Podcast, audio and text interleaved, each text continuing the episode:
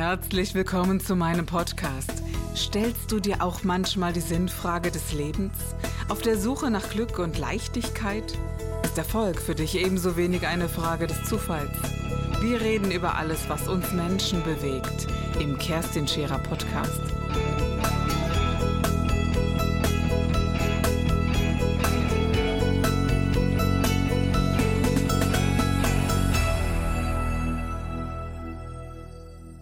Herzlich willkommen bei Scherer Daily. Wir haben heute deshalb eine besondere Sendung, weil ein Mann bei mir hier zu Gast ist, der ja eine Tat begangen hat. Und es ist ganz, ganz großes Kino, sich hier hinzusetzen, sich der Kamera zu stellen und ja, Fragen zu beantworten, die ich vielleicht an ihn habe. Und äh, er ist äh, ja tatsächlich vom Mörder zum Helfer geworden. Es gibt einen Verein, den er gegründet hat, um etwas daraus zu machen, was vielleicht missglückt ist im Leben voran. Über vieles wollen wir uns unterhalten. Was ist passiert? Wie ist es dazu gekommen? Und ja, wie ist das Leben heute? Herzlich willkommen, Henry Oliver Jakobs. Schön, dass du in meiner Sendung bist. Schönen guten Tag. Ja, herzlichen Dank fürs Kommen. Ja, Mensch, also echt ein Thema, äh, was nicht jeder hat zu sagen. Ist, äh, ich habe jemandem das Leben genommen. Ja. Das ist eine harte Geschichte. Und die ersten Fragen, die mir so in den Kopf geschossen sind, wie, war, boah, wie ist das? Wie ist dieser Moment? Und wie kommt man dahin? Das ist so das eine. Aber wie ist dieser Moment? Denkt man danach? Ist man isoliert von Gefühlen? Spürt man da noch was wie Mitgefühl, Angst oder diesem Ding, was ich so habe, darf man nicht? Ne? Also dieses, was ist in diesem Moment in einem Menschen, der vielleicht dem anderen Menschen noch in die Augen schaut? Darf ich so eine Frage stellen? Natürlich, Fragen, klar. Ähm, kein Mensch wird als Mörder geboren. Und ähm, Punkte Gewalt ist das ein Werdegang, der sich immer mehr steigert. Und weil du eben gefragt hast, was ich damals gefühlt habe, für mich war es legitim damals. So brutal und unglaublich es klingt. Es war ein Werdegang, der sich eben immer stärker gebildet hat. Also ich wurde immer gewalttätiger, ähm, Gefühle immer mehr abgestumpfter. Und wenn ich heute darüber nachdenke, also ich kann mich an viele Sachen nur schemenhaft noch erinnern. Ich weiß definitiv, dass ich diese Tat begangen habe. Und ich habe ja auch nicht nur einen Menschen getötet, sondern einen Menschen schwer verletzt. Kannst du dich denn daran erinnern, an die Tat an sich oder ist die ausgeblendet? Wir haben ja in, so, in unserer Psyche eine Funktion, die tatsächlich die Möglichkeit hat, sowas auszublenden. Ne? Nee, komplett ausblenden kann man es, glaube ich, nie. Mhm. Also bestimmte ähm, Bilder sind nicht mehr da. Mhm. Die sind nicht mehr da. Ähm, das Wissen darüber und auch bestimmte davor und danach Sachen sind noch im Kopf. Oder ähm, bin das nicht das erste Mal im Fernsehen, wenn ich mit anderen ja, Journalisten an diesen Ort gefahren bin, wo das passiert ist. Gut, der Ort hat sich jetzt auch verändert, ist nicht mehr ganz so, aber schon passiert da in, in mir was, ja, wie Scham, ähm, also ganz viel. Aber es war eben, damals habe ich ganz was anderes gefühlt. Glaubst du, dass man eine Opferhaltung haben muss, um jemand anderen zu töten? eine eigene, weißt du, wenn man sich so vorstellt, ähm, alle anderen sind schuld, alle anderen sind, ähm, sind böse oder haben mir was angetan oder alle anderen sind die Schlechten, ich bin der Gute. Also dass man, dass man äh, sagen kann, ähm, ja, ich schaue nur mich an und mir geht es ja so schlecht oder, oder ähm, ich habe gute Gründe. Ich glaube ja, dass jeder ich glaube wirklich, dass jeder töten kann. Also wenn meinem Kind etwas getan werden würde, ja. wenn man das Motiv stimmt, ich glaube, ich könnte das auch. Stimmt ein Motiv? Hm? Gibt das ein Motiv, einen anderen Menschen weh zu tun? Ich glaube es. Ich glaube im Affekt, wenn, wenn, also angenommen, jemand würde meine Tochter vergewaltigen, ich wäre in dem Moment da, ja, das glaube ich tatsächlich, ja. Das heißt noch lange nicht, dass wenn eine Stunde später ich das noch könnte. Aber okay. ich könnte mir gut vorstellen, in diesem Moment, wenn das Motiv da ist, doch, das könnte ich mir vorstellen. Ja, das kann ich jetzt so nachvollziehen, aber dieses, mhm. das, das ist nicht zu vergleichen mit dem, was ich getan habe. Nee. Also bei, mhm. bei mir war es schon geplant, ähm, vorausschauend gesehen und, und, und. Also das ist ja wirklich, ähm, wie du auch schon sagtest, aus dem Affekt heraus. Mhm. Das kann ich das ich glaube, das nennt sich dann auch anders. Das ja. nennt sich dann Totschlag. Ne? Das nennt sich also Totschlag. Mord und Totschlag. Ist ein himmelweiter Unterschied. Mhm. Und das, das war es bei mir nicht. Aber dieser Werdegang dahin zur Gewalt, ähm, und du fragtest eben, ob man Rechtfertigung, jeder findet eine Rechtfertigung, wo, wo, wofür er andere Menschen ja, verletzt. Und ob ich eine Opferstellung hatte, weißt das du, wie ich meine? Ich nicht. Ja, also weiß, so ähm, dieses, ähm, äh, ja, wie man sich so hineinsteigern kann in Gedanken, dass es überhaupt dazu kommt. Du bist groß geworden auf dem äh, Kiez in ja. Hamburg. Deine Eltern waren sehr jung. Wie alt waren die? Also meine Mutter war 14, mein Vater war 15. Als Wahnsinn, ich zu, ne? ja. Wenn man das mal so überlegt. Ne? Irre. Aber das ist, es wird ja auch viel gerne als Rechtfertigung, du bist in, wohnst auf dem Kiez, bist auf dem Kiez groß geworden, dann ist da ein Werdegang. Wie war der Kiez? Wie kann ich mir den so vorstellen? Also man hat viele Reportagen gesehen, also ich habe viele Reportagen gesehen und, äh, und der Kiez sei ja sehr speziell. Ich war ja. vielleicht auch mal auf der Reeperbahn, habe mir das angeschaut als Tourist, aber mein Gott, was kriegst du damit? Gar nichts. Ne? Wie stellen wir uns den so vor, den Kiez? Also er ist nicht zu vergleichen, wie er heute ist. Also da, wo ich groß geworden bin, hatten wir zwei Supermärkte und sonst gab es viele Einzelgeschäfte. Mhm. Sprich, ich habe sogar noch Butter aus dem Fass geholt. Wir hatten viele Bäcker, Gemüsegeschäfte, Fischläden, Schlachterei. Also wir hatten viele Einzelgeschäfte auch. Aber noch. das war schon so eine ganz eigene Szene, dort ja, das zu leben. Und die, die Menschen, wie sie waren, waren auch sehr speziell, oder? Gab es so ein, so ein äh, Patriarch in der Familie vielleicht? Oder gab es das in deinem Leben? Ein Patriarch, vom Patriarch kann man sagen, war mein Opa. Okay. Der war schon sehr dominant in der Familie. Der so einen Clan dann wirklich äh, ein bisschen im Griff hat, oder? Ja, er hat versucht im Griff zu halten, aber jeder ist natürlich irgendwann seine eigenen Wege gegangen. Mhm. Und er hatte auch ein Gedankengut, was er gerne umgesetzt hat. Das klappte dann aber auch nicht so. Und ja, so, weil du fragst, der Kiez sehr speziell. Natürlich, jeder kannte jeden. Du wusstest, der macht das, kriminell, der ist nicht kriminell das ist der Polizist. Also man kannte da jeder jeden. Mhm. Das war schon so. Und äh, gerade Kiez hat viel mit ähm, Sexualität zu tun. Mhm. Da kommst du sehr früh in Berührung mit. Und ja, hast auch ein ganz anderes Verständnis zu. Eine kleine Anekdote, wenn ich die mal erzählen ja. darf. Ähm, ich war als Zehnjähriger im Salambo, also wo ähm, ja. Das hört sich nach Bordell an, oder? Ja. Na, Salambo war äh, ein Showraum, wo sexuelle Handlungen auf der Bühne gezeigt worden sind. Oh. Also die haben auf der Ak Akte. Mhm. Und ich kam als Zehnjähriger mit ähm, Familienmitgliedern rein und die sagten, guck nicht auf die Bühne und setz dich, haben mich an die Bar gesetzt. Und die Bar hatte aber einen Spiegel und ich konnte direkt sehen, was hinter mir auf der Bühne ich konnte es nicht einordnen, noch nicht so richtig. Aber da hatte ich schon so den ersten Mal Gedanken, das ist ja jetzt clever, mich dahin zu setzen, wo der Spiegel ist. Ja, ich habe mich aber eigentlich mehr über meine Cola gefreut. Mhm. Nennt sich auch Missbrauch heute, ne? Also so etwas tatsächlich. Also wir, wir sagen ja gerne mal so als, als äh, äh denkende Therapeutin oder wie auch immer, das ist mehr als übergriffig. Ne? Wenn ein, ein Kind solche Handlungen sieht, miterleben muss. Also das ist schon, das ist schon nicht so leicht, auch wenn es immer abgetan wird, ne? in diesen Bereichen vielleicht. Ja? Missbrauch finde ich in dem Sinne schon ein ziemlich hartes Wort. Missbrauch definiere ich schon ganz anders.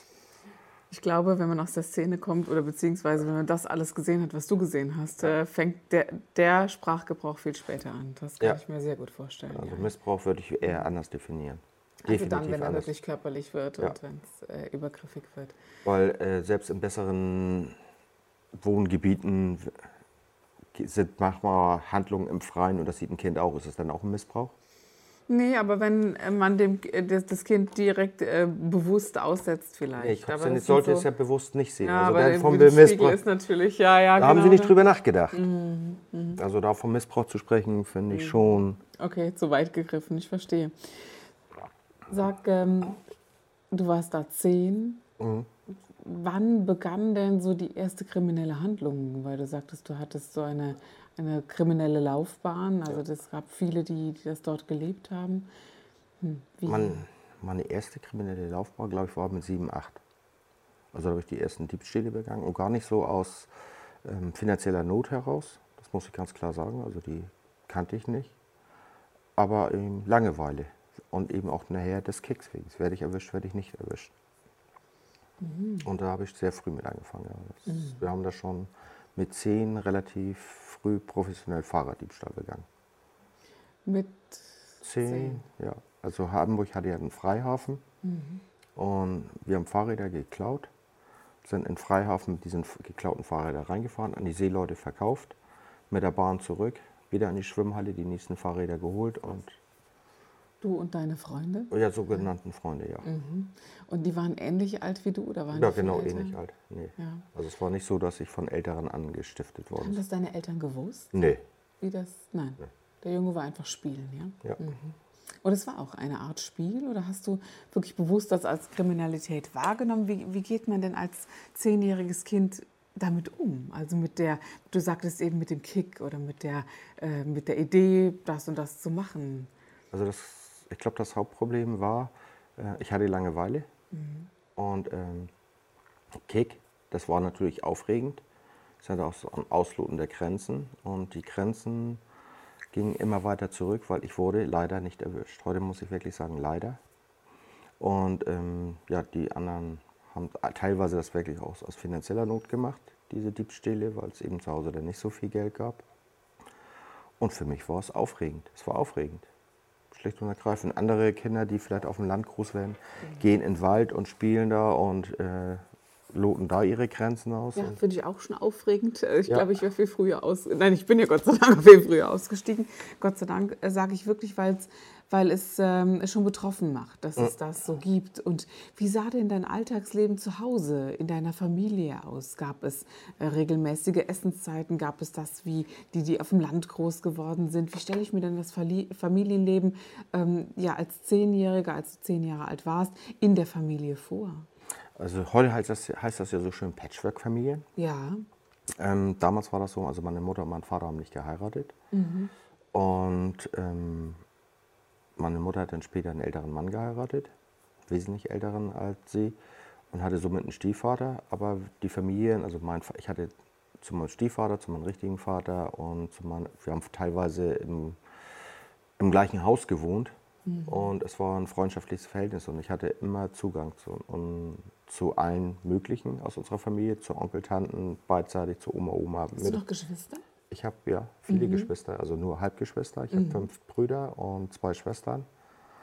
Und ja, ich war, bin der Älteste halt. Also noch jünger ging es ja dann nicht mehr. ja, kaum. Mhm. Und auch zu denen hatte ich immer Kontakt. Und trotzdem, weil ich zu allen Kontakten habe ich mich, glaube ich, das kann ich heute so sagen, auch alleine gefühlt. Mhm. Weil da war der Kontakt dann eher zu denen da, ja, und ich war immer irgendwie in der Mitte. Mhm. So habe ich mich, glaube ich, gefühlt. Mhm. Auch das soll aber keine Rechtfertigung sein mhm. für meine Sachen, die ich gemacht habe, sondern ich wusste schon als Siebenjähriger, was richtig und falsch ist. Was ich nicht wusste, sind die Konsequenzen oder wie das, das weiterführt. Mhm. Das war ich mir natürlich nicht bewusst. Und hattest du eine Freundin, so ein ganz normales, emotionales Liebesleben? Ja, natürlich, ja. Mhm. Das aber auch schon sehr früh. Mhm.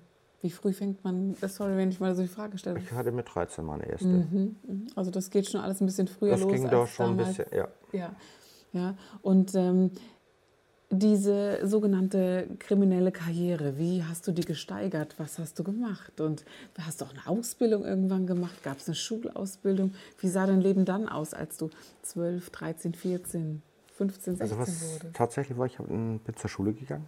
Das bin ich auch regelmäßig. Bin schon sehr früh alleine auf morgens aufgestanden und zur Schule Hausaufgaben hat. Hatte ich auch niemanden, der sich darum gekümmert hat, aber ich habe sie gemacht. Mhm. Habe die 10. Klasse besucht, also Realschule. Hast du dann, wenn ich Darf ich zu Ende reden? Ja. habe die 10. Klasse besucht und habe Realschulabschluss gemacht. Auch einen relativ guten. Und im Anschluss auch eine Ausbildung als Bürokaufmann, die ich auch abgeschlossen habe. Also die Ausbildung, darum habe ich mich schon gekümmert.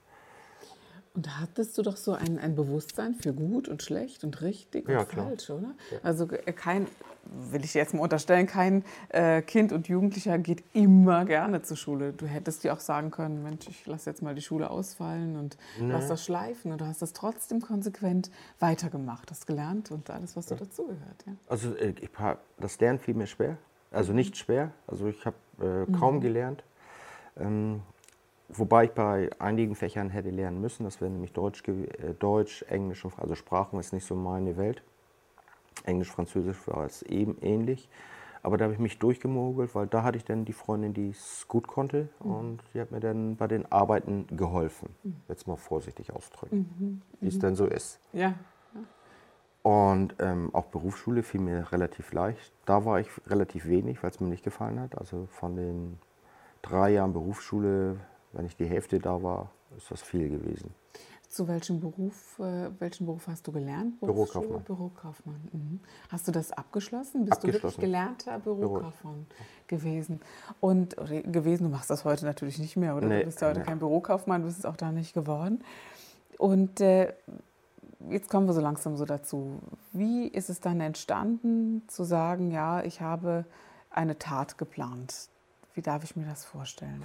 Also da muss man auch ein bisschen weiter vorgreifen. Also es hört ja nicht mit den Fahrrädern auf, sondern wir haben dann tatsächlich auch Einbrüche getätigt in Kiosse.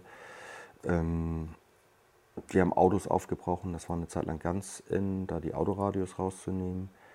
Ähm, ich habe Kampfsport angefangen, das habe ich dann später auch auf der Straße umgesetzt und so fing es an. Also man hat sich erst geprügelt, dann hat man das erste Mal ein Messer benutzt, dann hat man Knüppel benutzt und dann hatte man auch irgendwann zu seiner Verteidigung eine Schusswaffe, hat man sich die besorgt. Also es war eine, erst eine Steigerung der Gewalt und auch der Kriminalität. Ich bin dann mit, ich glaube 15, ja ungefähr 15, 16 in die Hehlerei eingestiegen.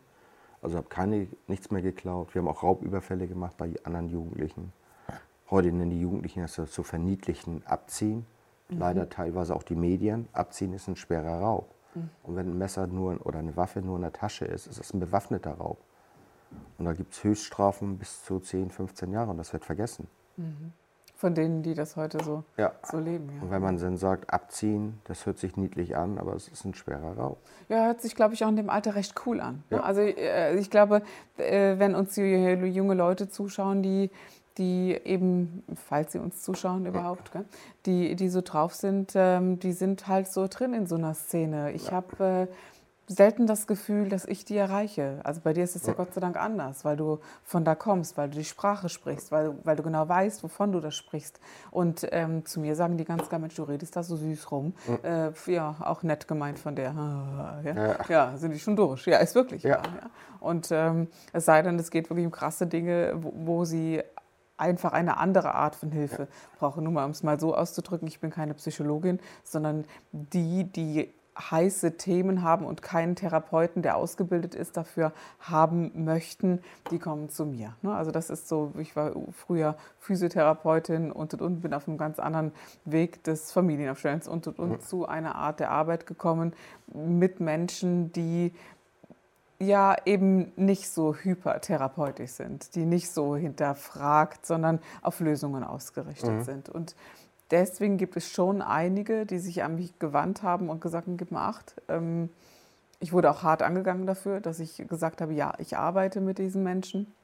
Es gab äh, ja, Pädophile oder auch die, die dann äh, den, den äh, Missbrauch begangen haben, körperlich. Mhm. Also deswegen der Unterschied auch zwischen emotionalem und körperlichem Missbrauch, mhm. den wir vorhin angesprochen haben. Für mich gibt es den emotionalen Missbrauch schon, okay. weil er sehr früh anfängt und etwas mit Menschen macht äh, und auch harte Aus Auswirkungen auf die Menschen hat. Ja, ähm, da ja. gebe ich dir wieder recht. Okay, ja, hätte ich mich vorher besser ausdrücken sollen. Und, ähm, und dann eben diesen körperlichen Missbrauch, und der ist so weit verbreitet. Jedes siebte Kind wird sexuell missbraucht, muss man einfach mal festhalten mhm. hier in Deutschland. Und äh, diese Kinder wenden sich dann an mich, weil sie eben sich der Psychologin nicht öffnen können, warum auch immer. Ne? Mhm. Es, ist, es ist halt manchmal so. Und ähm, weißt du, ja, wo ich mit meinen dunklen Seiten in Kontakt komme, ist dann nämlich, wenn sich ein Kind bei mir meldet, ich mit dem Kind Kontakt habe, ich dem Kind helfen möchte, es aber nicht kann. Und ein Vater mir gegenübersteht, der das auslebt und mich auslacht. Ja, ja. da gibt es Gefühle in mir, die äh, ich gar nicht so in Worte fassen kann, aber ich glaube, da wäre ich bei dir ganz gut aufgehoben. Manchmal, wo ich sage, Mensch, äh, ähm, da passiert was in mir. Ja, das. Ich glaube, das kannst du vielleicht verstehen. Eben so. Ich kann es nachvollziehen. Mhm. Ähm, ich habe das im Griff, keine ja. Frage. Ja. Äh, aber manchmal unter Tränen schwer. Ja, ja das, das kann ich sehr gut. Ich habe insgesamt sieben Jahre Therapie gemacht im Gefängnis. Und ähm, ich saß dann natürlich mit allen Personen an in dieser Runde, die alle möglichen Straftaten gemacht haben. Und heutzutage habe ich so eine Einstellung, es wird ja immer gesagt, okay, der, der, hat nur das gemacht, also der hat nur eine Bank überfallen, der ist nur eingebrochen und der hat sich an Kinder vergangen. Da gibt es einen ja. Unterschied, oder? Also gibt es den Unterschied? Äh, Alle, frage ich dich. Also ja, gibt es den im Knast, diesen Unterschied? Machen die, die Knastinsassen den Unterschied zwischen, du Schwein hast ein Kind getötet und, Entschuldigung, dass ich das jetzt mal ganz hart sage, und du hast ja nur eine Bank gemacht, in Anführungszeichen. Gibt es diesen Unterschied? Ja und nein.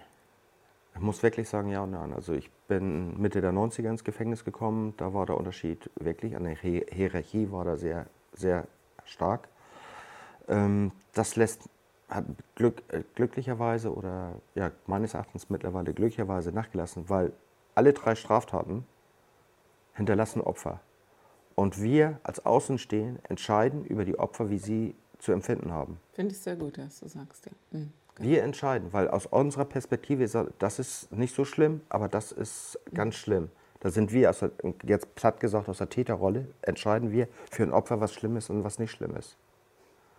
Also es gibt ältere Personen, die sind da, ist die Wohnung aufgebrochen worden, die waren nicht anwesend und die können diese Wohnung nicht, die können nicht mal in die Straße gehen, weil sie zittern in der Straße sind. Weil die Intimsphäre einfach verletzt worden ist, wo die in den Wohnungen vielleicht 40 Jahre gelebt haben. Für die ist das Leben zu Ende. Genau. Und wir entscheiden dann da drüben, ach, das ist doch nicht so schlimm, das ist doch nur mal eingebrochen worden. Das war der Gib dich ganz Podcast mit Kerstin Scherer. Wenn du mehr über mich erfahren möchtest, dann gehe auf meine Website www.kerstinscherer.com oder besuche mich ganz einfach bei Instagram Co. Du interessierst dich für bestimmte Themen, die du jetzt noch nicht gefunden hast? Dann schreibe uns eine E-Mail an info@kerstinscherer.com. Wir freuen uns auf dich.